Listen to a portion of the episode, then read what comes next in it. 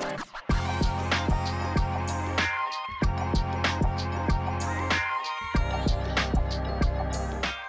I'm Rebecca Roberts, Hi, I'm Harriet Small. Welcome to Have You Got Five Minutes? PR comms and marketing podcast, answering the things you'd normally have asked someone. Really quickly about at an event or while making a brew in the office. Hello, so this week we're starting off with a topic which is becoming a bit of a pet hate of mine, which is some of the weird and wonderful posts we're seeing on LinkedIn. Mainly the ones where you just think, nah, that didn't happen. Like your five year old didn't say, you are a generous soul and a wonderful marketer. Um, and I just think some of them are becoming really strange in terms of trying to almost like position yourself as a good human to other people. What do you reckon, Harriet? Yeah, there was there was some last year that were just getting a little bit too much. The savior complex, you know. I found this person and they really needed help, and then I helped them, and I'm going to take a picture of them and blast it all over the internet. Yeah, I, I don't know how I feel about those. Yeah, and we talk about that, you know, being authentic online, and it is a bit of a buzzword, but I think, you know, obviously we curate an element of ourselves on there, but it's almost goes back to almost having a clear plan for your personal brand and how you want to talk about yourself. Like you can talk about the work you do in a way that, you know, shows you in a good light without sort of trying to make out you're the Dalai Lama.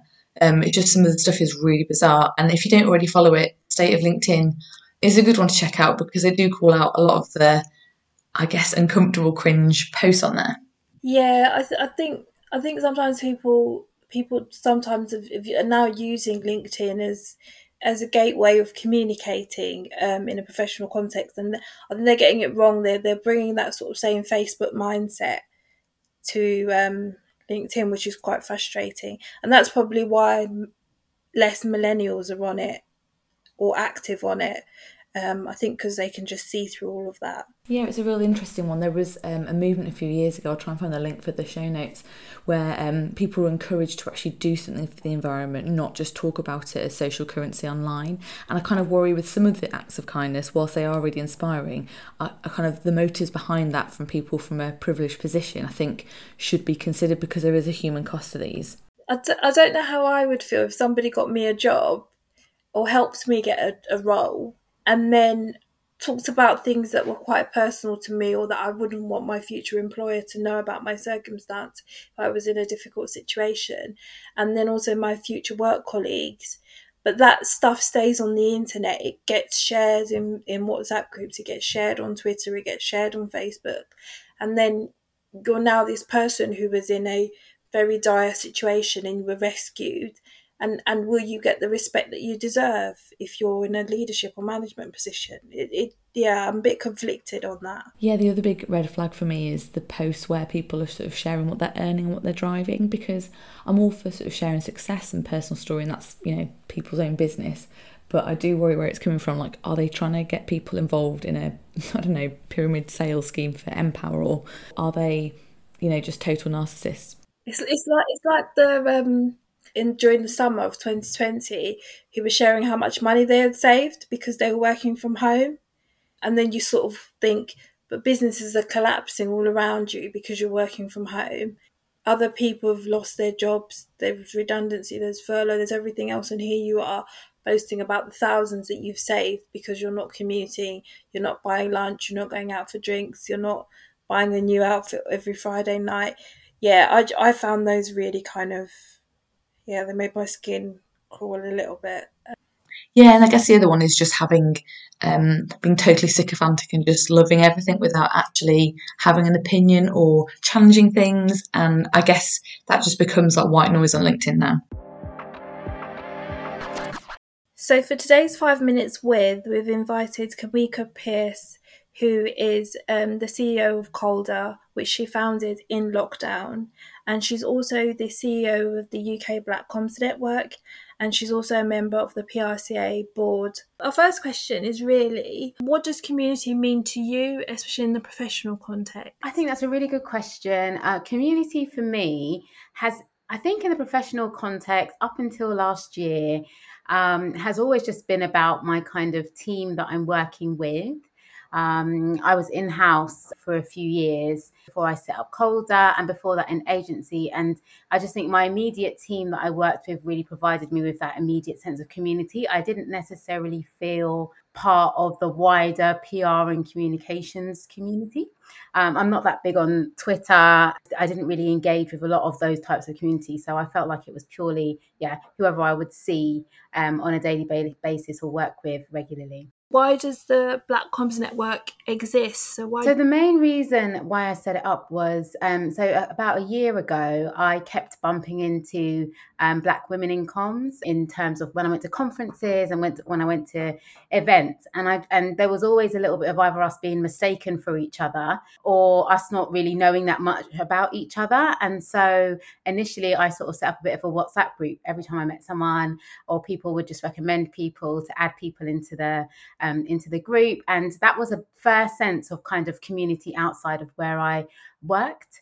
Um, and then towards the beginning of last year, I started really thinking about how I could make that community bigger or bring it to more people because the WhatsApp group was getting far too big. Um, and was starting to think about it. And then I think with everything with um, sort of BLM and people sharing lots of their stories about, or lots of Black comms professionals sharing their stories about their experiences, it became really apparent that everyone was had similar experiences or could relate to each other but had never met each other or would say things like or if I shared my story and people would say, "Oh, I just never um, met you before. I didn't know there was other people that felt like me." So that sense of community um, really became a need, and when um, me and, um, and, the team did some research um, with Opinium last year, the number one thing that Black comms professionals said that they wanted was a network of people um, that looked like them. You know, out of all of the things we asked them about professional development, we asked about jobs, we asked about um, just general kind of um, mentoring, coaching, all the kind of usual things that you would expect a network to offer. And every time we did our mini polls when we were having kind of warm up events, uh, it would always be that that network and that community piece was really important. And so when we were kind of building the network, that was what we focused on first was just understanding what who the community is.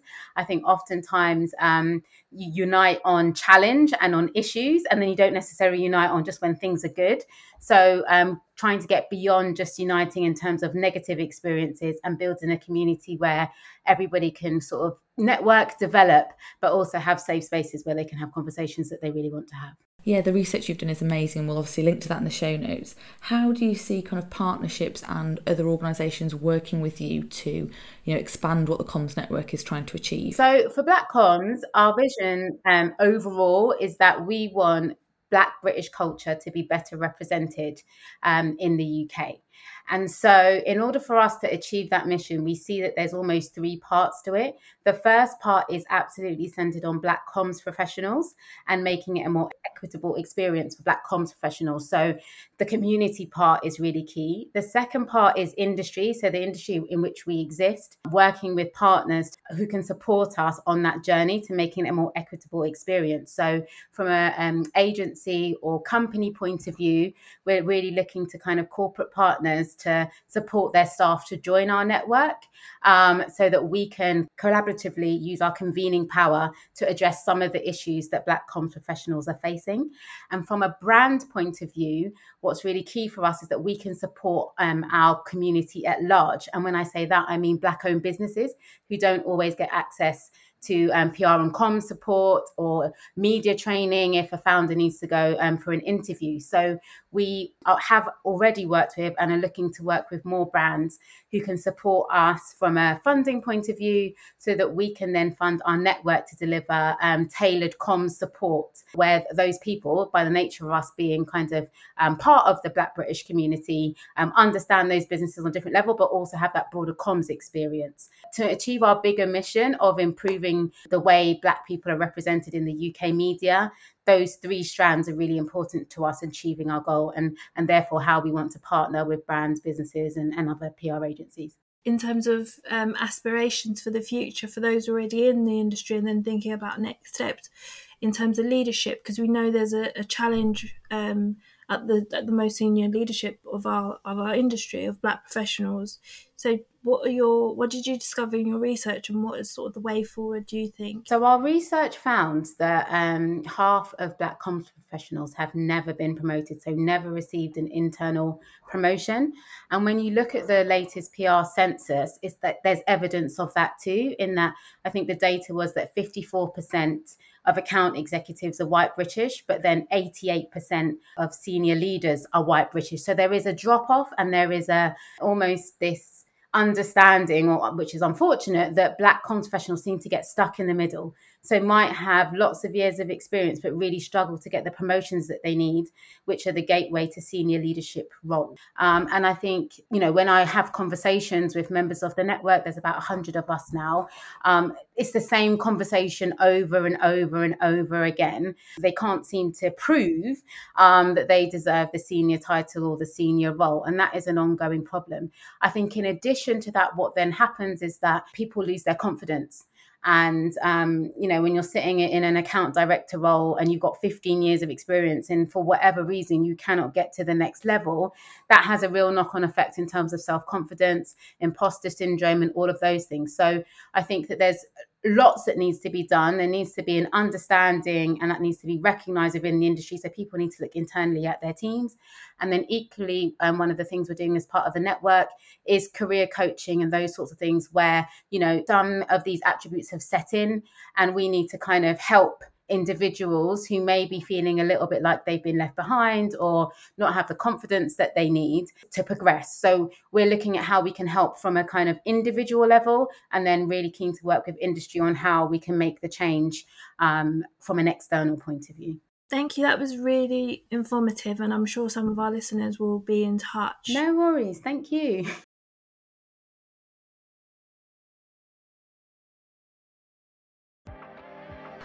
Thanks for joining us, and everything we've mentioned will be in the show notes. We're here to answer the questions you need answers to and talk about the PR, communications, and marketing topics you care about because we've got five minutes. You can DM us or contact myself, Harriet, at comsovercoffee.com and Rebecca at threadandfable.com. If you're enjoying the podcast, please do rate, review, and subscribe so others can find us. Find us on Twitter at Rebecca7Roberts and at Harriet Smallsy.